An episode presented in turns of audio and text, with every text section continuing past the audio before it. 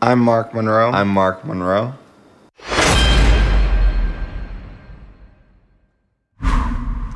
This is Tesla. Today's episode is all about giving you perspectives, whether it's my side or what we're trying to do is make sure that you have a well-rounded perspective and when it comes to understanding what the narrative is so that way when you look at the outlook you have both sides of the, of the coin and then from there when the data and the facts says it all then you can make your own decision. How do you judge tesla? Is it an energy company? Is it a technology company? Or is it a automobile company? Now, of course, we all know that Tesla makes sexy automobiles from the Model S, the X, the Y, and the 3. And the 3 has been the top selling vehicle for quite some time, and the Model Y is stepping also into that space thanks to SUVs. Now, we do have a few vehicles that are on the horizon, along with a refresh to the Model S, which we could probably expect that we'll also see that same refresh in the Model X. That was just recently unveiled at the shareholders meeting.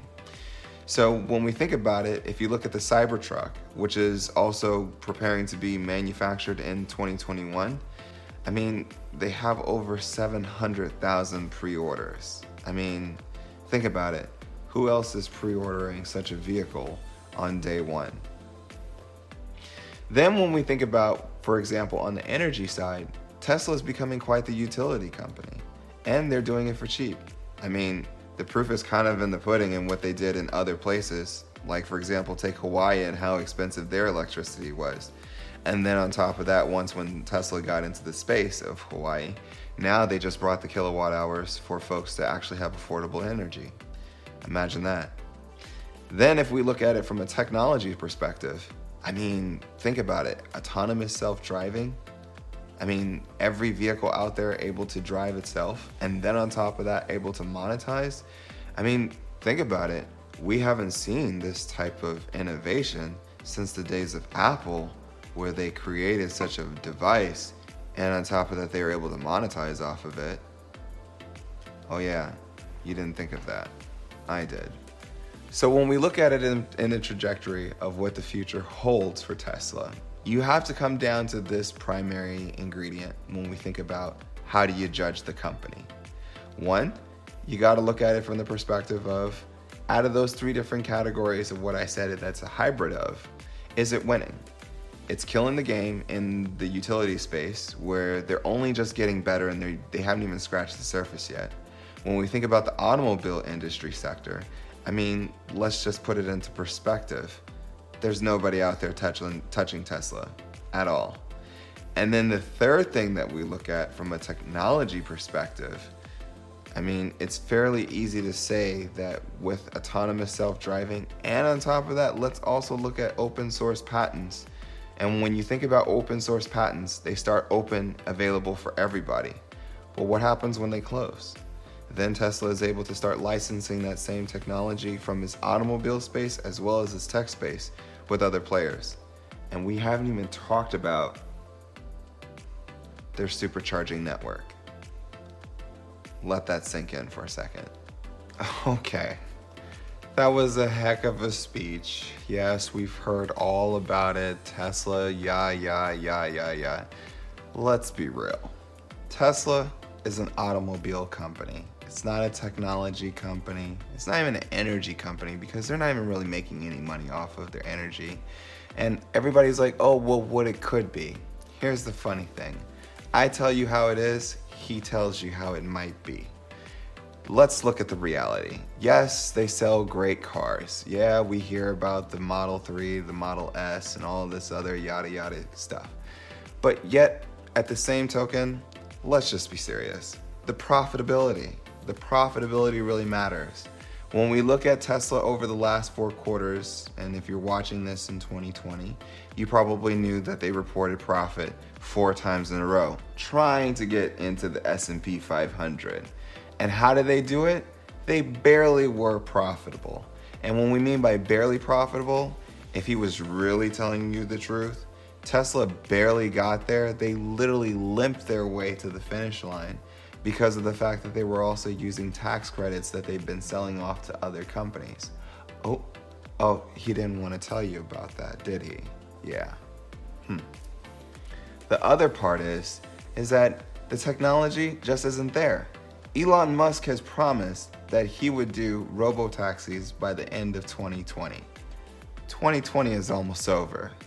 We still haven't seen not a single robo taxi. We still haven't even seen autonomous driving even completed yet. And uh, another thing that he's not gonna tell you at all, and that a lot of folks are pulling over your heads. Hmm. Let's think about it. If they were if they were doing so well, and if full self-driving was so ready, then why hasn't Tesla collected all that revenue and turned it into profit yet? Yeah, that's right. They can't even put it onto their books yet because then that would mean that they are straight up capping and telling you that, hey, we've got full self driving up and running, but at the same token, it's a half baked product. And so, thus, they haven't collected the profits on it yet. It's just sitting there in escrow, just waiting to be spent. Oh, and speaking of spending, let's talk about also all the borrowing that Tesla has had to do. I wouldn't be surprised if Tesla has to do another capital raise to raise money. Now, of course, a lot of folks think that just because it raises capital that it would be struggling. Yeah, I get it. I know that he's going to make this case, so I'll make it for him. Yeah, any investor out there would be willing to jump money into Tesla within a heartbeat, just like that. If Tesla needs to raise 20 billion dollars, they were they would be bending over backwards just to continuously add more debt to this company, to its balance sheet. But yet, oh, we're so stuck on the future of what it could be with autonomous self-driving, with all these sexy vehicles. Let's be real. The market is going to catch up with Tesla when you have automobile companies like, for example, your Audis, your Volkswagens, your NIOs, and you know maybe some other players that may step into the space. I mean, now you have oversaturation. Can Tesla still hold that mantle? Now I know what he's thinking.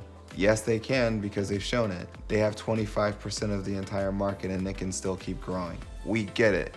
But the question is, is a lot of that hype already built in? And also, are you investing into Tesla for Tesla or are you investing into Tesla just for Elon? Let that sink in for a second. If Elon Musk is no longer there as CEO of the company, what is Tesla? Just another automobile company.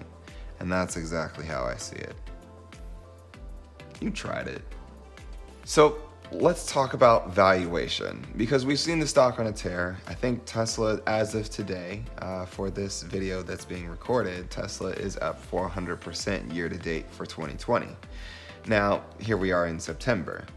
Now, here's the thing a lot of folks are going to say that Tesla's overvalued and they should not be valued over Walmart. Now, some folks may be a little salty about Tesla earning such growth but I think it's well deserved.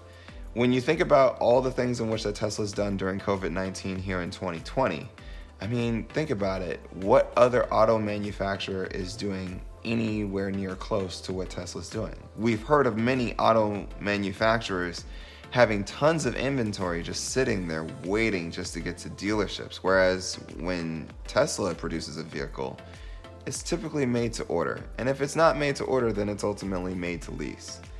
So you can kind of bet your bottom dollar that Tesla is ultimately going direct to consumer.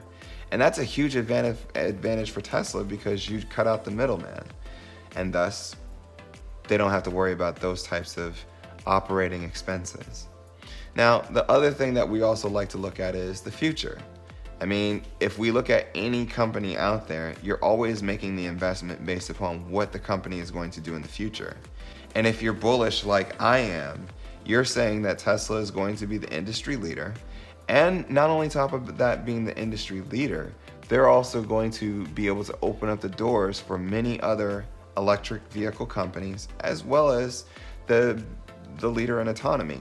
I mean, if we look at other autonomous projects like Mobileye, even hearing about Apple, Uber, and even Google Waymo, last time I checked, isn't Google Waymo still only in Arizona? I mean, the beautiful thing about what Tesla does is its beta testing is its actual consumers who actually buy its products. So, which means that Tesla is able to map out cities, it's able to understand, and it's able to send all that information back so that way the car gets smarter with software updates. I'm sorry, I haven't heard of any other car out there collecting software updates. I mean, good luck with that one. So, its network is becoming quite established and ultimately becoming a better driving experience for those who already own the vehicles.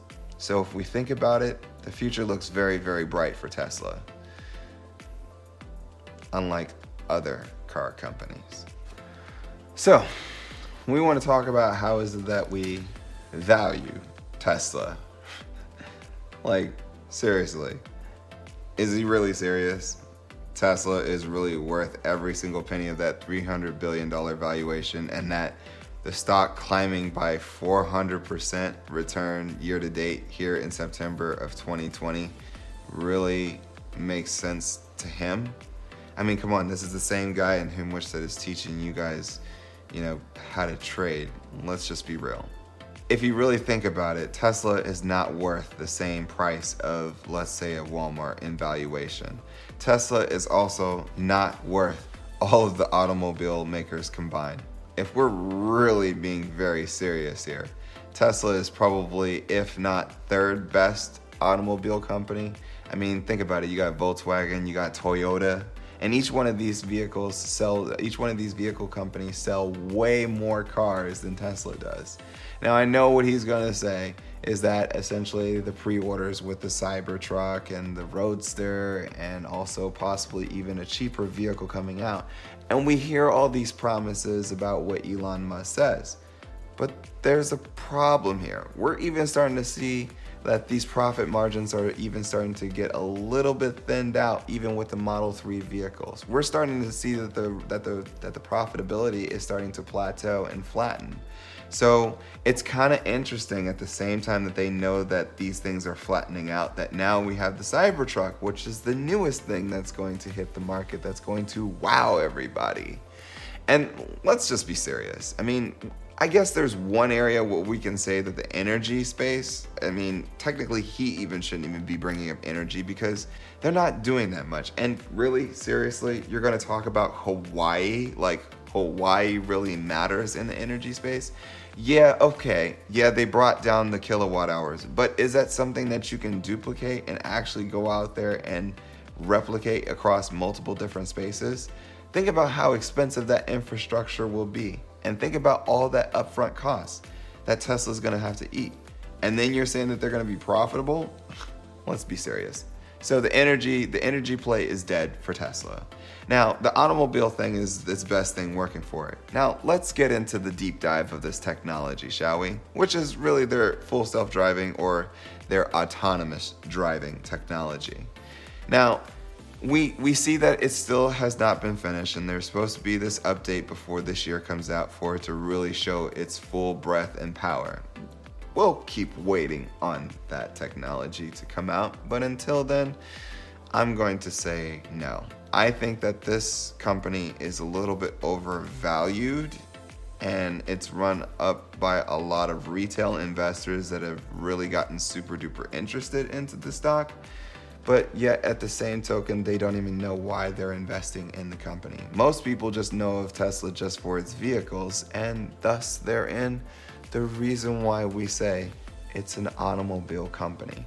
When the rest of the market just considers it just as an automobile company, then really, are they really thinking about the tech? And we get it, the battery technology of what they're talking about in the future can do great things for the climate change uh, for the climate change narrative, as well as just for climate change in general. Climate change is very, very real. No mistake about that. Very, very real. But take into consideration, he even said himself, Mr. Elon Musk said, they won't even see any of these benefits or even start to see any of the results of this until really 12 to 18 months out. And when we see results, we're talking about when will we even see profitability from such a product. I mean, let that sink in for a second. And I know that he's going to talk about, well, a lot of the technology, when you think about it, it takes time. And then once when it bakes in, it's great. And I'm glad that you brought up that other point about open source patents. What happens when, say, for example, the industry finds another innovation that they don't want to use? That's Tesla. Now, I will give him some credit. I mean, just a little bit because he does talk a lot. But the interesting thing about Tesla is the fact that they do have the supercharging network. I will give you a kudos there. Very much so a kudos. Because when we think about EVs, we also have to take into consideration when you're on the road or when you're doing road trips, you got to stop somewhere. But there's also this thing called Electrifying America, which is doing the same thing that Tesla is doing. And they could possibly overtake Tesla's supercharging network, which means that where does that leave Tesla? Tesla is, is more so reliant on other EV makers to join its network and to utilize its resources and its patented technology in an open source fashion. Now, the question that you have to ask yourself is will they be willing to stay on for the ride after those patents close and now they have to pay a licensing fee? Think about it. Okay, so here's my final thought when we look at Tesla. Tesla's a decent company, it's a decent automobile company. And of course, you can slightly make an argument for its tech, but I think that if anything, it's getting all the benefits and valuation as a tech company, but it's operating more so as an automobile company. And I think that that's very confusing towards investors. And if they really, really, really want to get investors on board, they really need to show the true distinctions before even myself, I get on board and say that this is something that's worth even saying it's a technology company. They need to make those things very distinct and show exactly why it's very relevant within the tech space. I mean, I think that just by throwing out buzzwords and saying that you're using your autonomous technology, which it is technology, but it could a Tesla drive or could a Tesla be a Tesla even without autonomy? Yes, it can. People just like the fact that the cars just drive fast and they look sleek and they're electric. Okay, wow. I'm so wowed. But at the same token, when we talk about what makes money and when we talk about margins, Tesla's got a long way to go to start improving those margins before it even tries to join the good old boys club of the S&P 500. So, I guess in my take, I think Tesla needs to start doing a little bit more under promising and over delivering. And though that they're doing some innovation, they need to be very distinctive and very clear as it pertains to what is it that really brings forth value. And maybe they should start telling everybody exactly what kind of company they really are. So that way people like him and, you know, some of you can probably stop speculating about this company. So, that's the reason why I'm bearish. He's bullish. We'll see how this all plays out. At the end of the day, the question is up to you. Which argument makes better sense to you? Is it the bullish case? I think that ultimately, as a final piece, no matter which side that you choose, you definitely want to make sure that you do your research and understand exactly where the company is going. How you do that? Check the analyst research. Also, be sure to also not only just look at the news, but also do some more research from the company. Check out what the market says. So you've heard his case and you've heard the winning case. Let's see what you think. If you listen to these arguments, which one would you choose? Go ahead and put that in the comment section down below. Do you think that he was right? Or do you think that I was right? And if you don't think that either one of us was right yet, go ahead and tell us neither and give us a reason why. We would definitely love to hear what your thoughts are. Until next time, I'm Mark Monroe. Until next time, I'm Mark Monroe. See you in the next one.